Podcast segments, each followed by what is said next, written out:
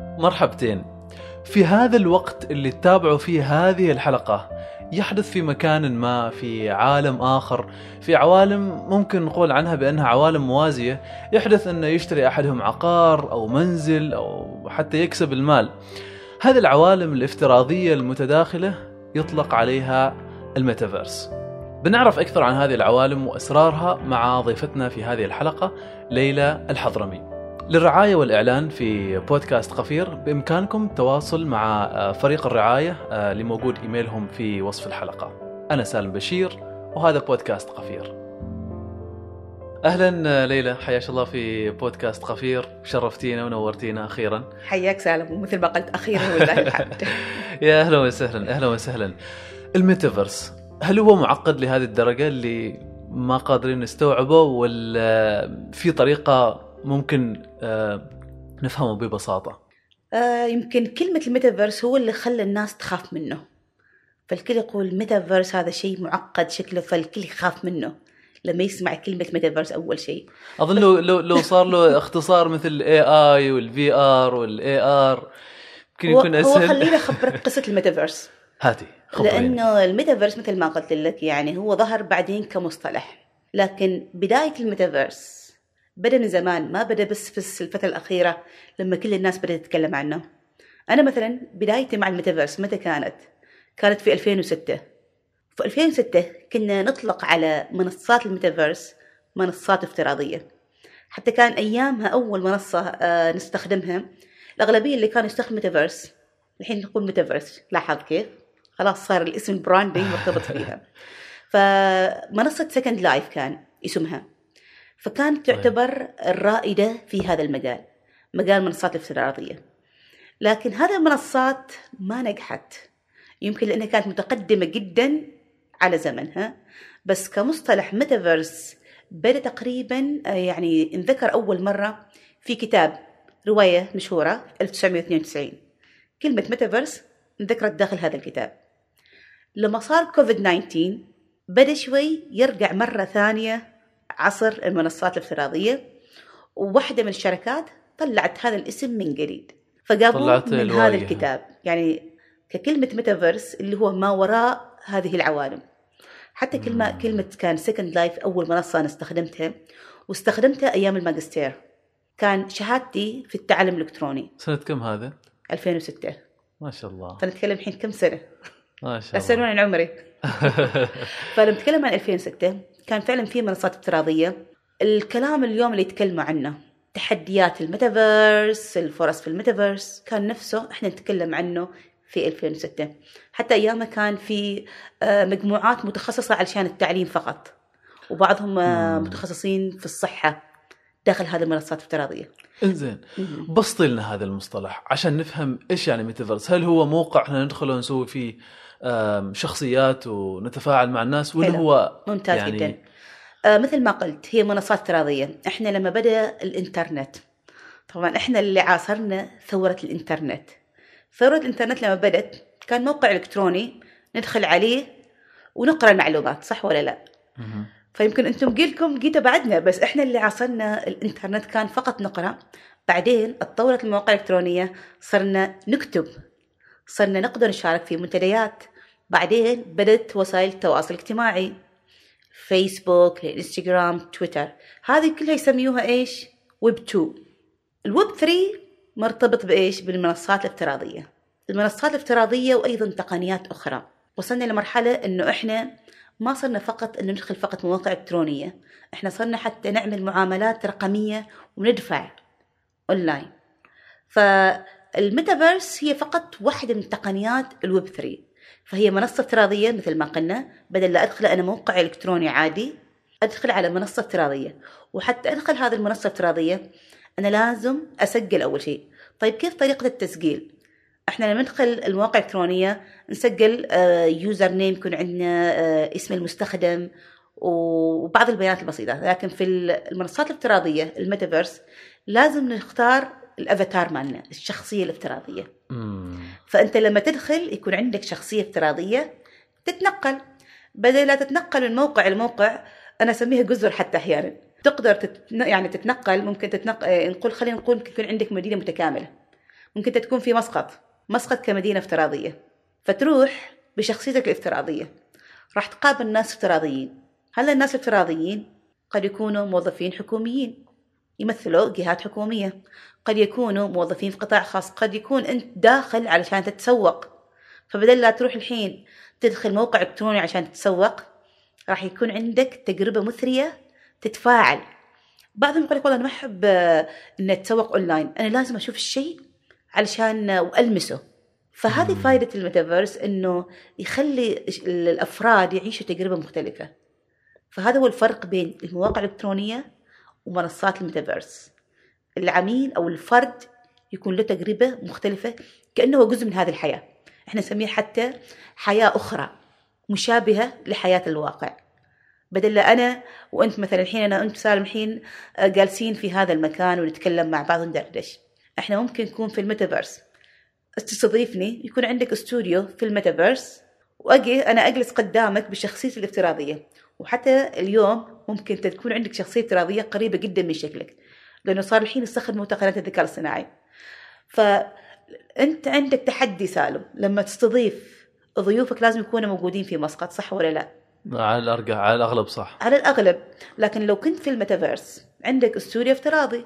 أنت ممكن الحين تستضيف أي شخص من عمان واحد موجود في ظفار في مسندم لكن بيكون موجود معك قدام. شخصيتين افتراضيات كأنه هو فلان جالس معك وتكملوا الحلقة البودكاست. هي هذه هي هذه الحالة اللي تكلم عنها مارك زوكربيرج لما يقول أنا ممكن أكون في بيتي لكن أنا أظهر إنه جالس عندك في في عندك في الصالة أو في الأريكة عندك. آه، أظهر أنا بشكلي وكأني حقيقي ولكن في الواقع أنا أنا في بيتي يعني. وأنا كذلك أشاهدك أنت في في الصالة عندي ولكن في الواقع أنت موجود في بيتك. صح أيوه. آه وبعد في حاجة ثانية اللي صار بموضوع الميتافيرس. 2021 لما صار كوفيد 19 ظهرت هنا شهرة الميتافيرس. إيش اللي خلى الميتافيرس مشهورة خلال هذه الفترة؟ الأغلبية كانوا متوجهين المنصات الإلكترونية علشان العمل عن بعد. بعضهم توجهوا إلى المنصات الافتراضية اللي هي الميتافيرس. إيش اللي يعجبني في الميتافيرس؟ إيش؟ أنت لما آه لما ك... الطلاب خصوصا الطلاب أو خلينا نقول موظفين لما يدخلوا اجتماع يدخلوا هم نايمين. بيدخل وبيسكر الكاميرا وكل شيء هو حاضر لكن هو في الحقيقة ترى نايم. والشخص اللي يكون آه، يسوي الاجتماع أو اللي يكون مدرس عنده ورشة مسكين يعاني يتكلم وحده. لكن في الميتافيرس إذا أنت عندك اجتماع أو عندك آه، خلينا أقول ورشة تدريبية أو عندك حصة بتشوف كل حد حاضر بتعرف من غايب. لكن لو واحد فيهم نايم إيش بيصير؟ أنت ممكن تسوي آه، بعض التمارين. أو إنك بس تتمشى تقول يلا خلونا ننتقل من هذا الصف نروح الصف الثاني. هذا افتراضي. اللي يكون نايم إيش بيصير له؟ بيظل مكانه. بيظل مكانه. وينعرف إن هذاك الشخص نايم. فهذا آه، فائدة الميتافيرس في التفاعل التفاعل الرقمي. فهو مفيد جدا مم. على مستوى التعليم على مستوى الصحة. ممكن نستخدمه في عدة مجالات. جميل جميل. طيب هل ممكن نشبه الميتافيرس بتقنيات أخرى؟ لما بدأ الميتافيرس هو بدأ كمنصة افتراضية. مثل ما قلت وكان في شخصيات افتراضية. هذه الشخصيات الافتراضية تدخل وخلينا نقول إنها تروح وتسوي الشيء اللي تريده. أنا مثلا داخل الميتافيرس أريد أروح معهد. أتعلم الإنجليزية مثلا أتعلم لغة. أنت مثلا سالم عندك ميول أخرى إنك مثلا تقول والله أنا باغي أقابل الناس اللي يشتغلوا في صناعة البودكاست. واحد آخر يقول والله لا أنا أريد أدخل الميتافيرس في موضوع آه، التسوق. لكن حتى نكون قادرين نشتغل على كل هذه القطاعات. الميتافيرس اليوم عبارة عن عدة تقنيات مختلفة. فلما بدأ بدأ فقط بمنصة افتراضية و avatars. اليوم لا. معظم آه، منصات الميتافيرس تم بنائها على تقنية البلوكشين. ليش؟ لأنه صار في تداول رقمي. حتى نتكلم عن العملات الرقمية مثل البيتكوين والإيثيريوم وغيرها مرتبطة جدا بهذه المنصات. ما مرتبطة آه، بالمواقع الإلكترونية. يعني صعب إنك تسمع موقع إلكتروني اللي هو يتعاد أكثر شيء تكون مرتبطة بهذه المنصات. حتى يتم فيها التداول بسهولة وبأمان. لأنه فائدة تقنيه البلوك تشين إنها تكون آمنة وسلسة جدا للمتعاملين. فأنت الحين لما تدخل ميتافيرس راح يكون ما بس يكون عندك فقط username أو اسم مستخدم وبس لا. ممكن بعد يكون عندك محفظة رقمية. هذه المحفظة هي اللي أنت عن طريقها تشتري وتبيع. بعضهم يقولوا والله إحنا سمعنا عن شراء وبيع الأراضي في الميتافيرس. صح. هل فعلا الميتافيرس فيها أراضي؟ صحيح. الكل يسألني هذا السؤال فأنا أقول لهم ترى الميتافيرس هي منصة افتراضيه مثل ما إحنا عندنا مواقع إلكترونية أنت لما تروح موقع إلكتروني تشتري مساحة. نعم. هذه المساحة تشتريها علشان موقعك. domain يعني. ال domain ال hosting كل هذه الأمور. في الميتافيرس أنت تشتري مساحة space هذا سبيس أو المساحة يسموه أرض. أول ما تشتري إيش إيش تسوي تقول والله أنا بستثمر فيها. بستثمر فيها ببني. راح أبني فيها استوديو. وهذا الاستوديو راح اقره حال المستخدمين الآخرين اللي يريدوا يستخدموه.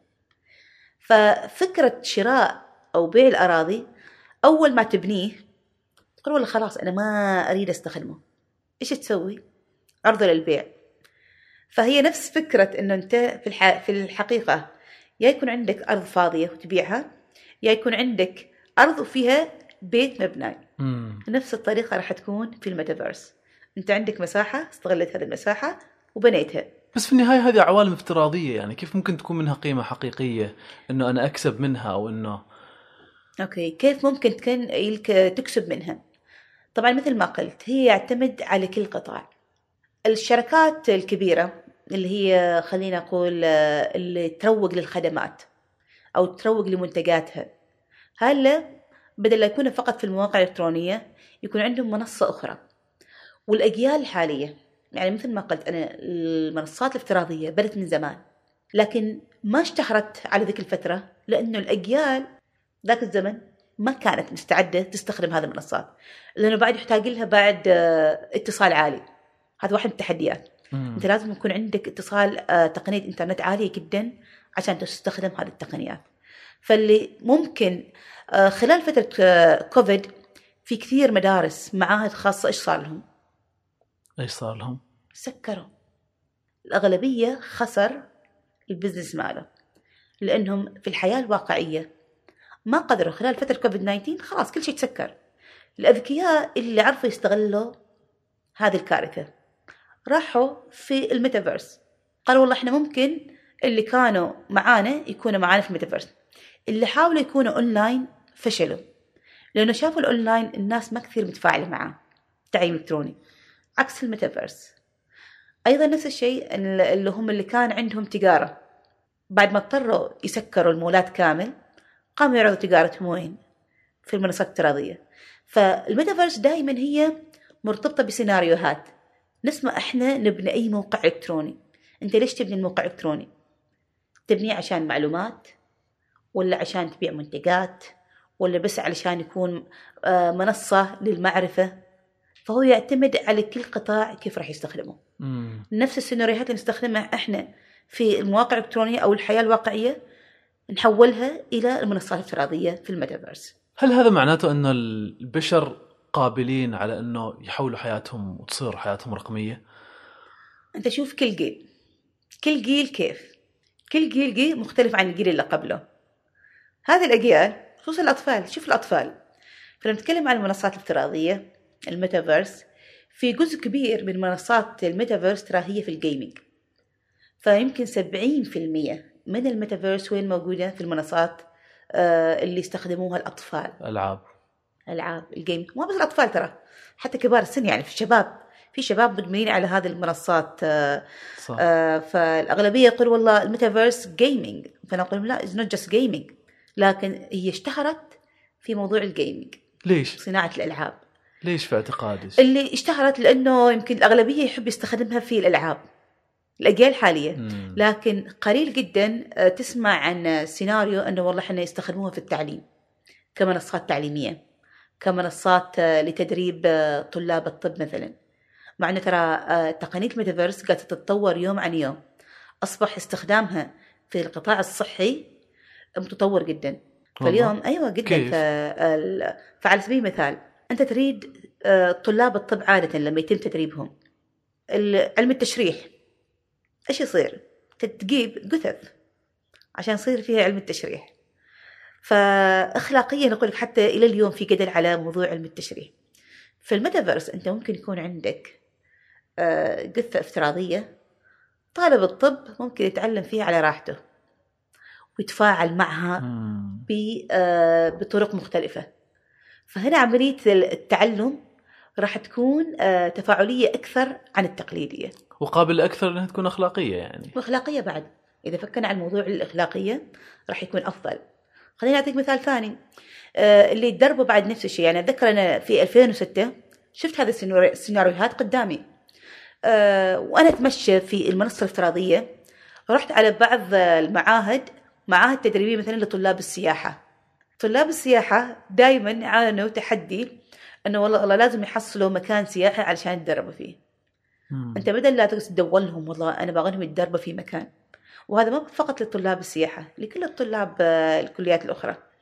يعني أنا عندي إخواني في البيت سوونا طوارئ يدوروا على مكان إحنا لازم نحصل مكان نتدرب فيه إذا ما حصلنا ترى ما راح نتخرج. يدوروا واللي محصل مكان بعيد واللي ما محصل مكان قريب واللي ما قادر يحصل. لكن لو فكرنا فيها بطريقة مختلفة أنه نوفر هذا التدريب مع مؤسسات. يعني تخيل أنا مؤسسة مثلا في النفط والغاز. لأن مثلا عندي طلاب آه، تخصصهم في النفط والغاز. بدل لا أرسلهم لهذه المؤسسات أرسلهم في هذه المنصات الافتراضية ويعمل تدريبهم هناك. اللي يكون اللي في السياحة يروحوا مثلا فنادق افتراضية. ف وهكذا لطيف. فشوف كيف إنه ممكن إحنا نستغل آه هذه المنصات. مثل ما قلت الأجيال الحاليه هي اللي راح تستخدم الميتافيرس ويكونوا موجودين في الميتافيرس على قدام. الحين يمكن الأغلبية يقول لك والله إحنا والله نشوف الميتافيرس إنه ما له قيمه بس هو مجرد مصطلح وجالس يشتهر على الفاضي. لكن لا أقول لك الأجيال الحالية أغلبهم موجودين في الميتافيرس خصوصا اللي جالسين الحين يستخدموا منصات الألعاب. فطريقة التعلم اللي جالسين يستخدموا هذه المنصات إذا تعلموا في ال- الميتافيرس تعلمهم راح يكون أفضل من الطريقة التقليدية. أو خلينا نقول اونلاين إذا صار إحنا مصيبة أخرى مثل كوفيد 19 هل ننتظر إحنا مصيبة أخرى؟ عشان نقول والله خلينا نرجع للتقنية من جديد. نتطور تقنيا فلازم إحنا من الحين يكون خلاص متأقلمين مع هذه التقنية حتى نكون مستعدين للمستقبل. جميل. آه، إيش في منصات حاليا موجودة؟ Second Life ما زالت موجودة؟ Second Life ما زالت موجودة. طبعا آلاف المنصات. مثل ما عندك أنت آلاف المواقع الإلكترونية في عندك آلاف المنصات. وكل هذه المنصات تبيع أراضي؟ كل منصات أيوه. طبعا في بعضهم يقول لك أنا والله أبيع لك أرض لكن بعضهم إيش بيقول لك؟ أنا راح أقدم لك خدمة. وصار عندنا إحنا ترى عدة وظائف الحين في الميتافيرس. الغالبيه يقول لك والله أنا بعطيك space أو أو خلينا نقول الأرض. لكن أنا مثلا أنا ما مهتم إنه يكون عندي أرض لأن أنا بصراحة بأي حد يبني لي إياها. صح. أنت عشان حد يبني لك إياها بتدور على من؟ مصمم. مصمم.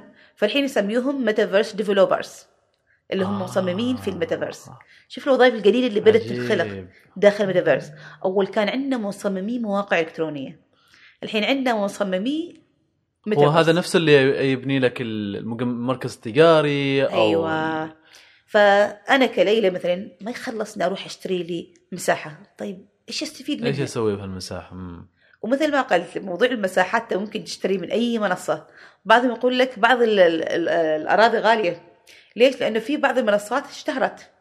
عندك Decentraland Sandbox Roblox هذه الأشهر. حصلوا شهرة كبيرة Minecraft فهلا أسعارهم شوي أغلى لما تشتري مساحة. مم. عكس المنصات الحين تو بديوا ترى هو شيء طبيعي. اللي بدأ في السوق من قبل خلاص يقول أنا الحين ممكن أرفع سعري. أيوة. ضغط معاي هذا سعري. فراح تدور على واحد يصمم لك. راح تدور على حد ثاني يطور لك التقنيات داخل. لأنه بعد ما تصمم تحتاج حد ثاني يديره. لازم يكون عندك شخص آخر يدير هذا المكان عجيب. في الميتافيرس. طيب الحين تحتاج حد ثاني يعمل marketing أكثر داخل الميتافيرس. تريد واحد ثاني يحلل بيانات أنت إحنا في الوا... الحين في المواقع الإلكترونية عندنا إحنا ناس متخصصين يحللوا البيانات من يزور الموقع من اللي قاعد يشتري من وين؟ إيش اعمارهم مم. من وين جايين نفس الكلام وين يصير؟ في الميتافيرس. فتنخلق عدة وظائف مثل ما إحنا عندنا هنا راح يكون هنا نفس الشيء في الميتافيرس. جميل جميل جميل. ال- والمواقع الافتراضية هذه إيش إيش المواقع اللي ممكن تنصحي فيها ممكن أحد يبدأ فيها وإنه يعني يتعرف على هذا العالم بطريقة عملية أكثر؟ يعني مثل ما قلت في كثير آه، مواقع. يعني حتى عندنا على فكرة إحنا عمانيين الحمد لله عندهم منصاتهم الخاصة. والله. أيوه. فتخيل أنا آخر مرة في كوميكس حصلت مجموعة ما شاء الله من العمانيين عندهم منصات افتراضيه اللي هم نفسهم بنوها. طيب. فإن أقول عن منصة معينة آه، حلو إن الواحد عارفه إنه بس يدور على هذه المنصات يجرب. أنا دائما أقول واحد ما غلط إنه يجرب. في كثير منصات أنا مثلا اللي جربته Second Life Spatial Decentraland هذا اللي هي يمكن تقول ال top اللي هم مشهورات بشكل عام. لكن زملائي اللي هم يشتغلوا في صناعة ميتافيرس يزعلوا يقول ليش تتكلم عنهم؟ إحنا بعد مشتغلين في هذه المجالات. فما في منصة واحدة ممكن نقول إنه والله هي الرائدة في هذا المجال. مثل ما قلت إحنا مثلا اللي يستخدموا Roblox هي في ال gaming آه، يصنعوا الأفاتار الخاص فيهم وبعدين يدخلوا عالم ال- الميتافيرس. آه، يشتروا صح ولا لا؟ طبعا. عندنا في بعد security issues اللي هي موضوع أمن المعلومات والسلامة المعلوماتية. هذه خطيرة جدا. فإحنا محتاجين بعد نوعي باستمرار. إنه خصوصا تعرف على موضوع الأطفال لازم نراقبهم سواء كان يستخدموا منصات إلكترونية أو منصات افتراضية. يعني خصوصا الحين مع تطور الذكاء الصناعي صعب واحد إنه يتقمص أو إنه خلينا نقول يخترق بياناتهم ويضحك عليهم وصار ترى كثير آه، قصص في موضوع الابتزاز الإلكتروني ل آه، خلينا نقول فئة الأطفال. فلازم نكون حذرين في هذه آه، المستوى. أه تذكر تذكر اسمها المنصة العمانية في ال... في, ال... في ال... والله للأسف اسمها غايب عني بس تقريبا شركتين عمانيات. يعني اللي قابلتهم عندهم منصاتهم الافتراضية زين حتى بعد لقاء ممكن تشاركين إياهم بإذن الله أحاول إنه ما قادر أتذكر بس كان آه، واحدة من هالشركات آه، كانوا حتى يشتغلوا على فيرتشوال مول مول افتراضي جيد. وتقريبا كانوا حتى محصلين الحمد لله دعم على مستوى الحكومة بدأ الحين في وعي على مستوى الحكومة حتى الفترة الأخيرة وزارة النقل والاتصالات تقنية معلومات آه، آه، نزلوا مناقصة إنهم آه، يكون عندهم مشروع تجريبي للميتافيرس كيف آه. آه. ممكن استخدام ميتافيرس على مستوى الخدمات الحكومية. لطيف أيوة. لطيف لطيف لأنه جداً. أنا دائما أقول ميتافيرس ما شرط إنه أنت يكون عندك فقط يعني لو أنت رائد أعمال سالم وتقول والله أنا عندي اليوم منصة آه، في الميتافيرس. ما تجلس بس تروقن والله تعالوا أنا بقدم لكم space معي وكذا. فالحين مشتهر مصطلح metaverse as a service اللي نقصد فيه كيف ممكن نستخدم الميتافيرس كخدمة. لأنه مثل ما قلت الأغلبية ما عندهم فكرة كيف ممكن يستخدم الميتافيرس فمثلا أنا كليلى أنا أروح والله للحكومة أقول لهم أنا راح أقدم لكم الميتافيرس كخدمات خاصة في التحول الرقمي. طيب إيش هي الخدمات اللي ممكن تفيد الحكومة أو تنفع المواطنين في الميتافيرس لازم نفكر فيها. فهنا. يجي دور خلينا نقول الأجيال القادمة أو خلينا نقول رواد الأعمال. كيف ممكن يفعلوا دور الميتافيرس على مستوى مختلف القطاعات. فيروقوا الميتافيرس كخدمات. لأنه حقيقة يعني الأغلبية يقول لك أنا ما فيني بارض أروح آه، أشتري بنفسي أبني بنفسي أدير بنفسي أصين بنفسي. فأنت. تحتاج واحد يأخذ من عندك هذا الصداع كامل. ويقول لك والله أنا راح أعمل هذه الخدمة راح آه، أديرها داخل الميتافيرس وأيضا راح أجمع كل البيانات لازمة لك. العميل أهم شيء عنده إيش؟ البيانات. وترى هي في كل تقنية. البيانات هي اللي تكون خلاصة. كل تقنية. صح. ال ال أي عميل ما يهمه الخدمة مثل ما يهمه الخلاصة. فأنا هذا نصيحتي مثلا لكل آه، رائد أعمال أو كل شركة محتاجة تتوسع في الميتافيرس. إنهم يفكروا فيه كيف ممكن يعرضوه كخدمة.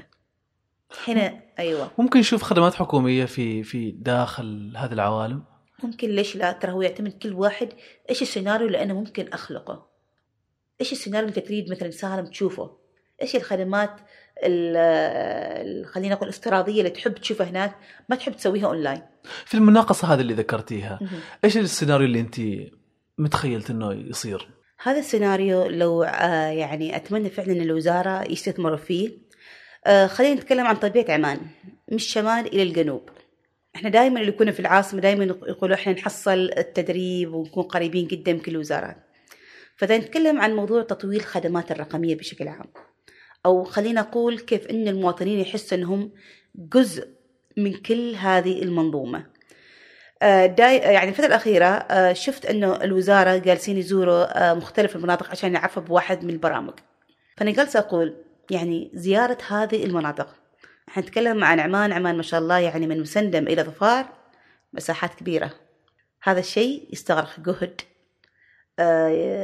أموال عناصر بشرية. لكن لو أنت عملت هذا الشيء في الميتافيرس جبت أنت باغي تعرف برنامج. طيب ليش ما تعرف البرنامج في الميتافيرس؟ تخلي كل الناس اللي أنت مستهدفينهم في أكثر من مدينة كلهم يجوا مره واحدة في الميتافيرس. وحتى ممكن تقسمهم بناء على المدن. تقول والله اليوم أنا بستهدف اللي موجودين في مسقط. يلا أي واحد من مسقط ادخل. عرفهم بهذه الخدمة. أنت باغي تعرفهم عشان تسمع منهم بعد. مم. يكون عندك بعد نفس الشيء في الميتافيرس خدمة يكون interactive تستخدم الذكاء الاصطناعي عشان تحليل بيانات مباشرة. هذه فقط واحدة من البيانات. هذا أيضا بيساعدهم على تطوير الخدمة. أحيانا الحكومة مثلا يضطروا أنهم يعملوا اجتماعات على مستوى الجهات الحكومية. وحتى يعملوا اجتماع على مستوى الجهات الحكومية أيضا نفس الشيء. لازم آه، يروحوا مثلا آه، مثلا عندك مبادرة منقم. مبادرة منقم آه، مكانها حاليا عند جامع سلطان قابوس اللي هي المكان اللي تابع مجمع الابتكار تقريبا. فمعظم الورش موجودة هناك. لو فكرنا ننقل هذه الورش التدريبية لأنه إحنا دائما مركزين على نفس الفئة اللي موجودين وين؟ في, في مسقط طيب الفئات الأخرى إيش وضعهم؟ لأنه إحنا عندنا مديريات مختلفة تتبع كل وزارة كيف ممكن إحنا نشركهم؟ هنا يكون فائدة آه، نصنع سيناريوهات لتحسين الخدمات إذا عندنا إحنا تحسين الخدمات إحنا نشرك كل واحد هنا نتكلم عن موضوع اللي هو الدايفرسيتي إنه أنت تقدر توصل للجميع الشمولية توصل لكل شخص في عمان. ولما أقول كل شخص في عمان كل شخص يقدر يقول والله أنا ما مرتاح من هذه الخدمة. أنتم محتاجين تطوروها. خليني أعطيك مثال. الفترة الأخيرة تم تدشين آه، واحدة من الخدمات الحكومية. آه، الفريق اللي دشن الخدمة آه، جلسوا معاي وبصراحة كنت جدا معجبة بالنظام. لأنه هذه الخدمة كانت تستغرق يمكن فوق ثلاثين يوم. والحين مدة أسبوع واحد. قلت لهم طيب ليش أسبوع؟ ليش ما أقل؟ لما جيت أشوف نظام يعني الحمد لله أنا كان عندي إمكانية إني أدخل أشوف في النظام. لأنه في النظام في أكثر من جهة اللي تعمل الموافقة. دخلنا في النظام كانت في جهة واحدة هي اللي تتأخر دائما هذه الجهة يومين ثلاث أيام. قلت لهم طيب إيش المشكلة مع هذه الجهة؟ قالوا له والله إحنا كل مرة نتصل فيهم نقول لهم والله في موافقات وافقوا عليها. قلت لهم طيب هذا الشيء غلط. يعني أنتم كأفراد مسؤولين عن هذا النظام المفروض ترفعوا هذا الموضوع على مستوى رئيس الوحدة. لأن مثل ما قلت ما إنه إحنا بس ندشن خدمه ونقول خلاص إحنا امورنا طيبه فأنت ممكن يكون عندك هذه الخدمات أنت محتاج آه، تطورها باستمرار. تجيب الأفراد تشوف رأيهم هل هم راضيين عن هذه الخدمات ولا ما راضيين عنها؟ يقول لك والله ليش ست أيام؟ ليش ما يكون يوم؟ لما تبحث أكثر راح تكتشف وين الخلل؟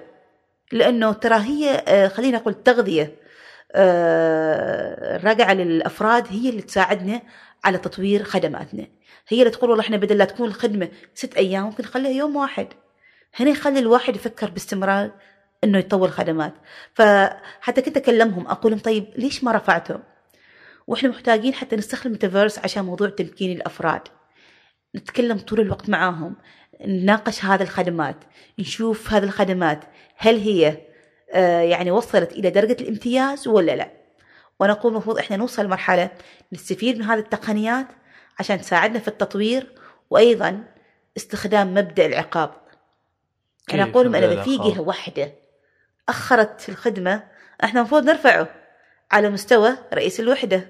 ما صار في على مستوى رئيس الوحدة ترفع على مستوى مجلس الوزراء لأنه صارت عندنا أنظمة إلكترونية. فممكن نستخدم تقنيات في كل مكان لكن نستخدم آه، مثل ما قال فتخيل هذا الخدمة موجودة معنا في الميتافيرس ممكن نحصل بيانات كامل أنه الجهة اللي تعطي الموافقة كم تأخرت. إذا هذه الجهة تأخرت في إعطاء الموافقة خلاص تدفع غرامة. خلاص ما نقول الافراد هم يدفعوا الغرامة. ممكن هي الجهات. فإحنا هذه التقنيات راح تساعدنا في التطوير المستمر لكل تقنية. تمكننا أساسا نشوف وين ال وين ال وين, وين التأخير جالس يصير يعني. أيوه. وأيضا كيف إحنا بعد بنستفيد أيضا من الميتافيرس؟ خلينا نقول إحنا نستفيد من الميتافيرس أيضا في تقليل آه، المباني.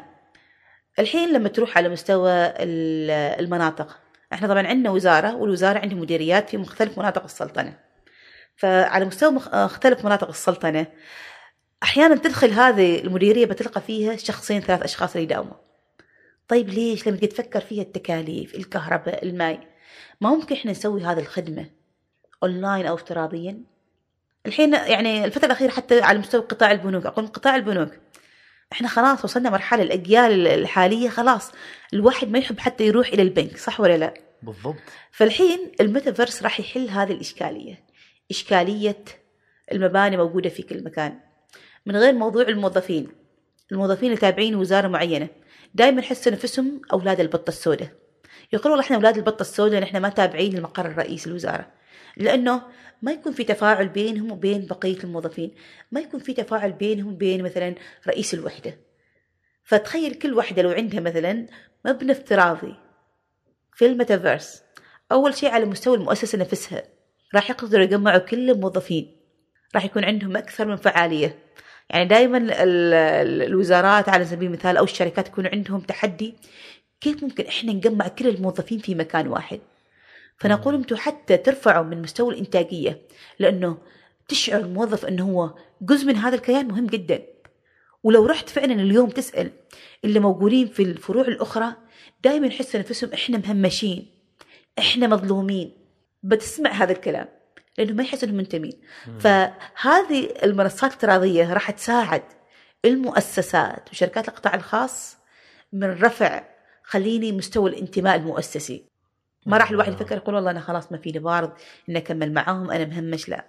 راح يحسوا إن إحنا جزء من هذه المؤسسة وراح يعرفوا كل أخبار المؤسسة. هذا على مستوى الموظفين وعلى مستوى البيئي المؤسسات راح تكون قادرة على تكليف آه، المصاريف. لأن لما يكون عندك مبنى احسب الأشياء اللي هي التشغيلية. الكهرباء الماء. الموظفين الموجودين هناك الصيانة. هذه وحدها تتكلف ثروة. بدل لا يتم خلينا أقول إحنا نصرف هذه المبالغ على مباني تستهلك منا ميزانية نصرف هذه الميزانية على تمكين الموظفين والأفراد بشكل مستمر. لأنه المعرفة هي أقوى سلاح حتى نمكن الافراد ويطور الخدمات بشكل مستمر. طيب ما تعتقدي إنه هذا يعني التسارع تجاه التوجه للعوالم الافتراضية راح يهدد الحياة الاجتماعية الحقيقية؟ ما أعتقد. إحنا لما بدأ الإنترنت نفس الكلام صار. أول ما بدأ الإنترنت نفس الكلام اللي قلت لي الحين حتى لو رجعت آه، في الصحف كان يقولوا ما بس الانترنت خلينا أقول شيء لما بدا التلفزيون. صحيح. لما بدا التلفزيون ترى هو شيء طبيعي. إحنا كبشر آه خلي إيش إحنا نقول يا ربي؟ نعارض أي شيء جديد أي شيء جديد يظهر في حياتنا نقول والله هذا الشيء مضر علينا. هذا الشيء راح يبعدنا عن حياتنا الاجتماعية. لا والله. ترى أنت مثل ما راح تستخدم الحين وسائل التواصل الاجتماعي هي نفس الحالة نفس السيناريو.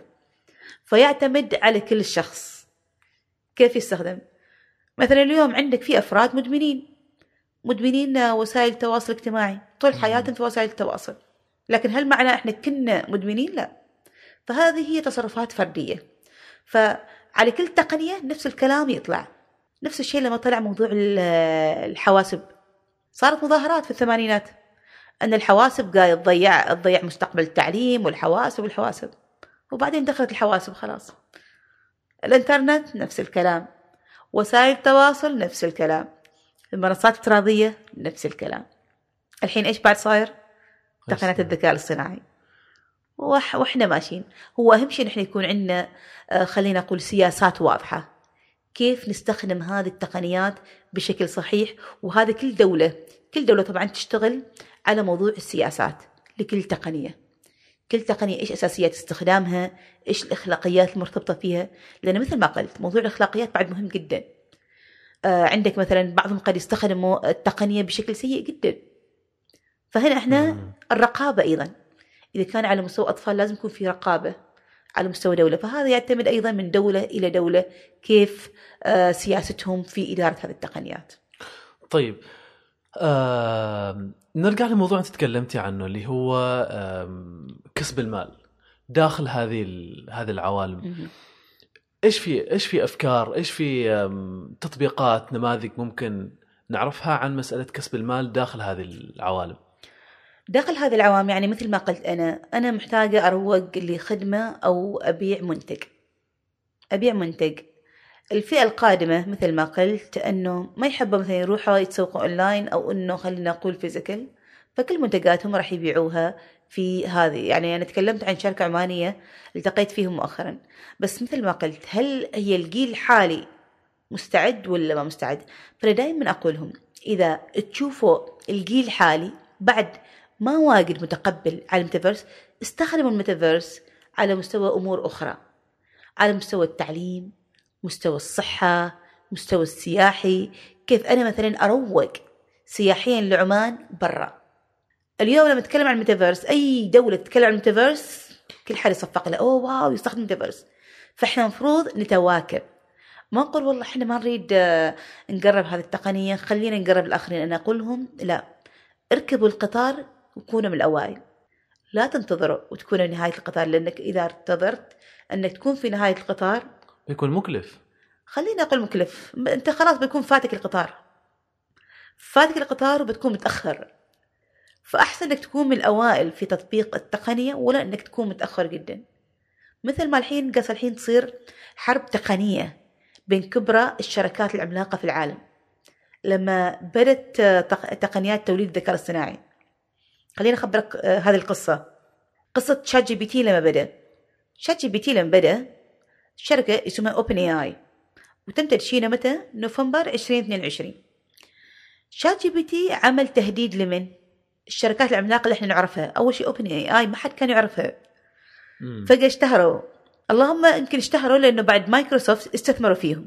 ترى اللي قاعد يصير الحين أنه معظم الشركات العملاقة إذا حصلت شركة تقنية ناجحة أنا والله بستثمر فيها. بستثمر فيها أحاول أستحوذ عليها عشان أكون أنا المتصدرة. أول ما مايكروسوفت استثمرت في ChatGPT صار تهديد على من؟ على الشركات الأخرى. على جوجل ميتا مايكروسوفت أبل وشركات أخرى. وهذا يذكرني بنفس آه، قصة نوكيا. نوكيا كانت أول متصدرة في عوالم الهواتف النقالة. كان أول شيء ما حد يجيب نوكيا. نوكيا استمروا على نفس التقنية. قالوا إحنا ما راح نطور. إحنا خلاص كل حد يشتري تلفوناتنا ما راح نغير. لكن أول ما دخلت أبل دخلت سامسونج وهواوي وغيرهم نوكيا اليوم للأسف متأخرة عنهم بكثير. فنفس الواقع اللي قاعد الحين يصير. الحين لما صار OpenAI طلعت جوجل قالت والله خلاص أنا طورت كل خدماتي. ما بس خدمة واحدة لا قالوا كل خدماتنا. صار عندهم تقنية جديدة سميوها Bard. فأنت تدخل على Bard نفس ما تدخل على شات جي بي تي. وأعلنوها في مؤتمر صحفي قوي. لأنه إذا جوجل ما تكلموا عن إنهم قاعدين يطوروا تقنياتهم قد يكونوا خارج السوق وهم كانوا متصدرين. لسنوات طويلة. صحيح. من الفترة الأخيرة الأسبوع الماضي حتى. طلع في السوق ميتا شركة ميتا اللي إحنا كنا نعرفها كنا فيسبوك شركة ميتا تحالفت مع شركة تقنية كبيرة مثل مايكروسوفت. ودشنوا تقنية أو خلينا أقول تطبيق آه، في توليد النصوص اسمه Llama 2 فشوف كيف الصراع الحين بين كبرى وفي بعد خبر آخر. أبل راح تطلق أيضا آه، تطبيق خاص فيها في توليد النصوص خاص بأبل فلأنه اللي ما يواكب التقنية ممكن يخسر ويطلع من السوق في أي لحظة.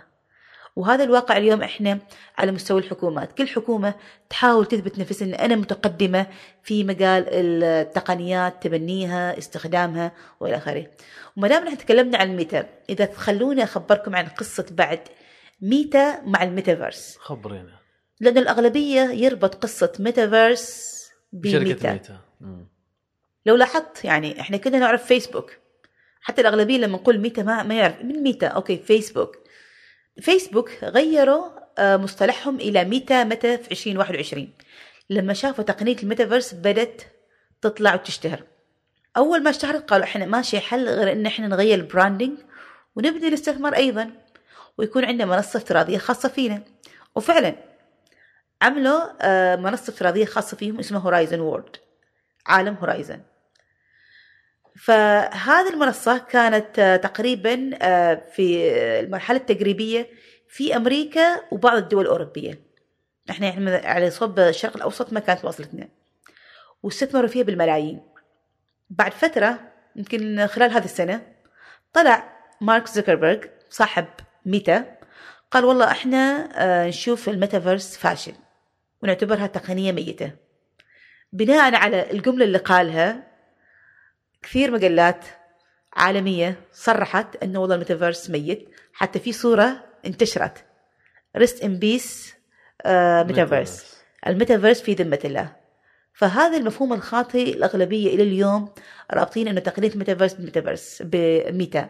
فنقول إذا شركة واحدة فشلت ما معنى إنه البقية إنه التقنية كامل راح تفشل؟ بس هذه شركة كبيرة حطت استثمار كبير أكيد في في في هذه التقنية. إذا هذه الشركة قالت انه انه الموضوع فشل أو انه ما منه جدوى يعني اتصور إلى حد كبير الموضوع هو هذا. هو هم فشلوا فيه لأنه وصل عدد المستخدمين معهم إلى 300 ألف فقط. بينما المنصات الأخرى اللي هم سبقوهم في هذا المجال بالملايين. هم لو أذكياء كان يستحوذوا على واحدة من هذه المنصات اللي سبقتهم في هذا المجال. لأنه متى في 2016 استحوذوا على آه، على شركة أوكولوس. أوكولوس اللي هي تبيع النظارات أيوه. الافتراضية. هم نجحوا في هذا الجانب. وهذا اللي يخليني أرجع أقول الميتافيرس هو عالم كبير. في أكسسوارز مثل ما نقول إحنا إكسسوارات ممكن نستخدمها. فيها نظارات افتراضية فيها آه. ساعات افتراضية في آه كثير أشياء مرتبطة. أنت لما تدخل هذا العالم كيف تكون عندك تجربة آه ففيها عالم افتراضي فيها تحسن تجربة وجودك في أيوة. الميتافيرس فتخيل هم فقط اشتروا فقط واحدة من الشركات المرتبطة.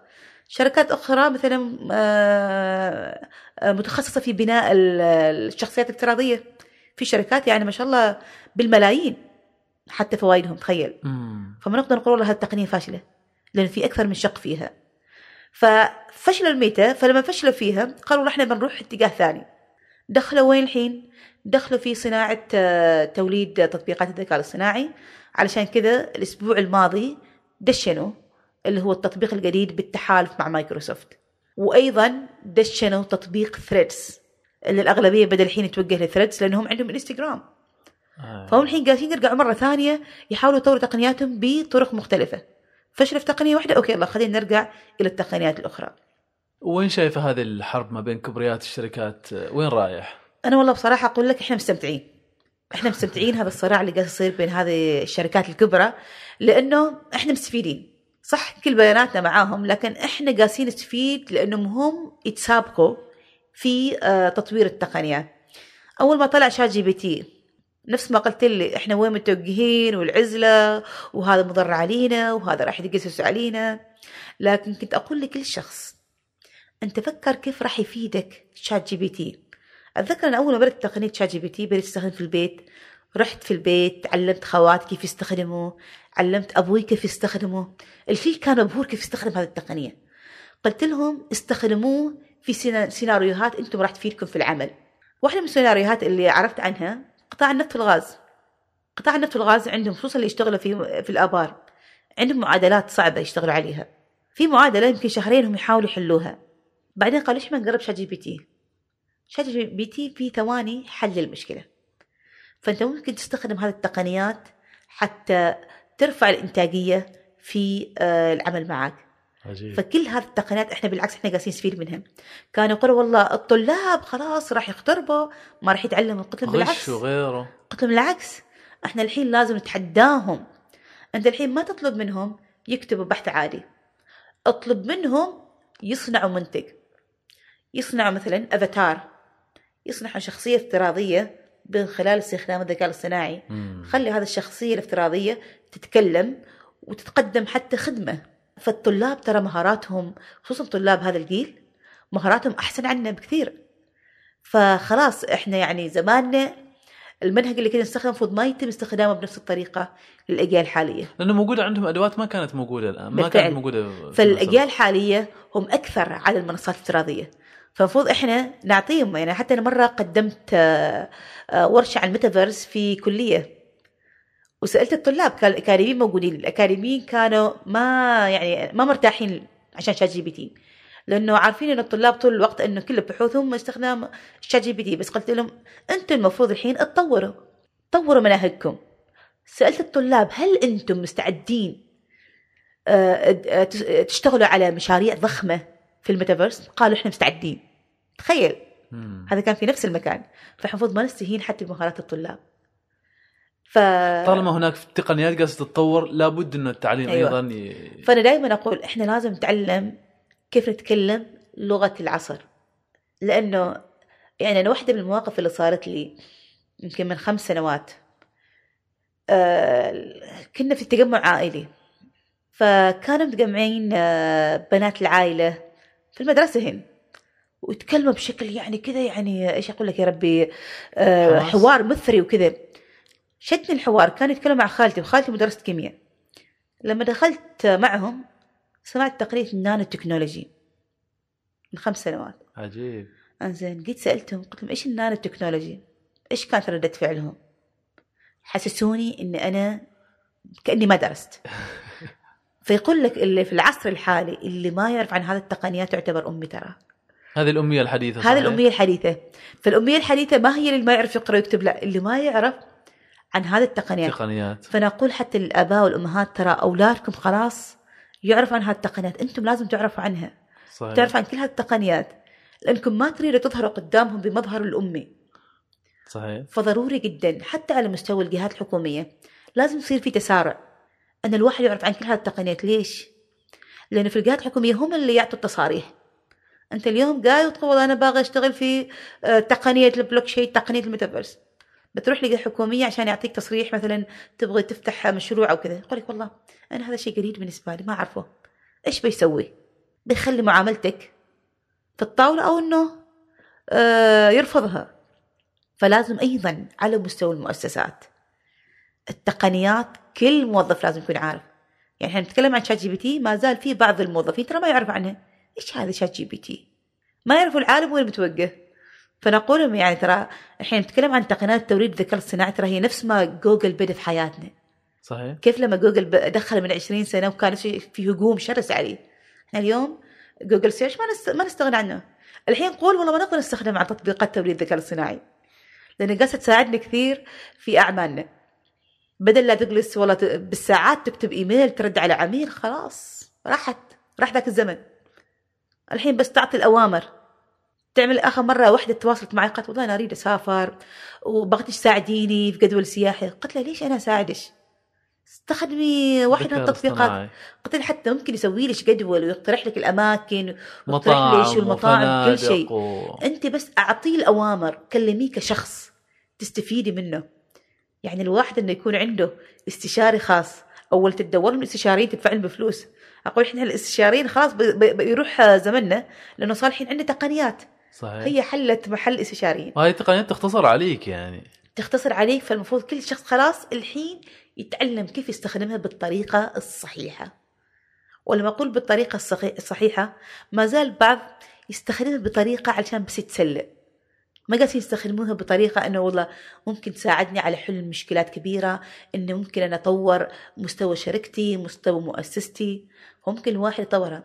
على مستوى خلينا نقول نرجع على المستوى الحكومي. الفترة الأخيرة في واحدة كانت تقول لي تقول والله إحنا عندنا الموظفين ما يعرفوا يكتبوا التقارير. طيب خلاص هذا موضوع كتاب التقرير خلوها. الحين عندكم تقنيات تساعدكم على كتاب التقارير التقنيات اللي قاعدين نتكلم عنها تقنيات توريد الذكاء الصناعي. تساعدك أنت فقط اعطيه الأوامر راح يختصر عليك الوقت. لأنه أحيانا عندنا تقارير دولية هي اللي تلعب دور كبير في رفع مستوى السلطنة. أيوه. لما يقول والله السلطنة مثلا إحنا نشوفها ما متقدمة. أحيانا ترى قد يكون بسبب المعلومات بسبب كتابة التقارير. إحنا اليوم عندنا فرصتنا إذا إحنا فقط محتاجين نعلمهم كيف يستخدموها في عملهم. عشان يكتبوا تقرير آه، عشان يكون تقرير آه، في كل المعلومات اللي هم فعلا يريدوا يبرزوها. فالحين هذه هي طريقة تمكين الأفراد داخل هذه المؤسسات. لأنه هذا الشيء ينعكس على الدولة بالكامل. التمكين الآن إنه استخدام هذه التقنيات. استخدامها وتعليمهم. يعني ما بس. إنه استخدام فأنت كيف تضمن إنهم راح يستخدموا هذه التقنيات؟ بالضبط تعلمهم كيفية استخدامها تعليم أيوه تعليم. كيفية استخدامهم. فالمفروض الحين كل مؤسسة تبدأ خلاص تدربهم تقول لهم والله تعالوا. فلان لاحظنا إحنا عندك آه، يعني آه، نقص أو قصور. لأنه في بعض مثلا ال- الأقسام قد يكون عنده فيها عندهم نقص في الموارد البشرية. طيب كيف نساعدهم؟ خلها التقنيات آه، تساعدهم في زيادة الانتاجيه رهيب جدا. وموضوع التمكين مهم جدا. مثل ما قلت إنه ممكن يكون داخل الميتافيرس. داخل الميتافيرس بدل لا تروح تحجز لك مكان في فندق. ما أقول لك ما زال الاغلبيه يحب موضوع اللي هو ال- لقاء الشخصي. اللقاء الشخصي. لكن إحنا ممكن إذا إحنا مستعجلين في تمكينهم إحنا ممكن نبدي من خلال هذه المنصات الافتراضيه حتى نوصل للجميع. بعض الورش ممكن تسويها آه، شخصيا لكن خلينا نكثر بالمنصات الافتراضيه حتى ما نقول إحنا ما عندنا ميزانية ما عندنا وقت. فهذا راح يساعدنا على التمكين المستمر لكل الأفراد في جميع المؤسسات. وجميع المناطق في السلطنة عجيب عجيب عجيب قبل ما نختم هذا الحوار أه، كم أرض عندك في الميتافيرس؟ كم إيش؟ كم أرض؟ كم أرض ولا ولا أرض أنا أستخدم الميتافيرس ان أستمتع فيها مثلا إذا كان في كتجربة آه كيف؟ كتجربة فبين فترة فترة أدخل قد يكون مؤتمر قد تكون فعالية مم. قد يكون معرض حتى الحين صارت معارض يتم آه، آه، تدشينها داخل الميتافيرس جميل. فاستخدم الميتافيرس كتجربة بشكل عام. ممتاز جدا. يعطيك العافية. شكرا جزيلا. إذا كان حابة تقولي شيء أخير ممكن نختم في هذا هذا والله الحوار بالعكس يعني جزاكم ألف خير وسعدت جدا إني أتحدث عن هذا الموضوع الشيق. اللي الكل يتوقع إنه موضوع معقد لكن أقول هالموضوع أسهل بكثير من اللي إحنا نتصوره. فأتمنى فعلا إنه يتم استخدام هذه التقنية وما نتأخر نكون إحنا سباقين. وعندنا فعلا الحمد لله كثير كفاءات عمانية متقدمة في هذا المجال فخلونا نستخدمه آه، بطريقة نكون سباقين في تمكين الافراد في كل محافظات السلطنة. شكرا شكرا يا ليلى يعطيك العافية. انت لي شكرا على وقتك شكرا على يعطيكم ألف عافية. على هذا التبسيط وهذه ال- النماذج اللي أعطيتينا إياها وقربتينا إلى إلى عالم آه، الميتافيرس أتوقع أن بيكون عندك استوديو افتراضي إن شاء الله ليش لا؟ ليش لا؟ عشان تستضيف بقية عشان. نرجع نسوي هذا الحوار مرة ثانية في في الميتافيرس وليش لا؟ شكرا جزيلا. آم، وأنتم أيضا شكرا على طيب المتابعة. آم، أتمنى أن هذه الحلقة سهلت فهم آه، عالم ال- الميتافيرس وهذه العوالم الافتراضية المتداخلة. شكرا جزيلا آه، لا تنسوا آه، متابعتنا على شبكات التواصل الاجتماعي شبكة قاف ولا تنسوا كذلك ال- الاشتراك في البودكاست لتصلكم حلقاتنا الجديدة أول بأول. الشيء الأخير آم، للرعاية والإعلان في بودكاست قفير بإمكانكم التواصل مع فريق الرعاية في شبكة قاف آه، وإيميلهم موجود في وصف الحلقة. شكرا لكم نلقاكم في حلقة قريبة.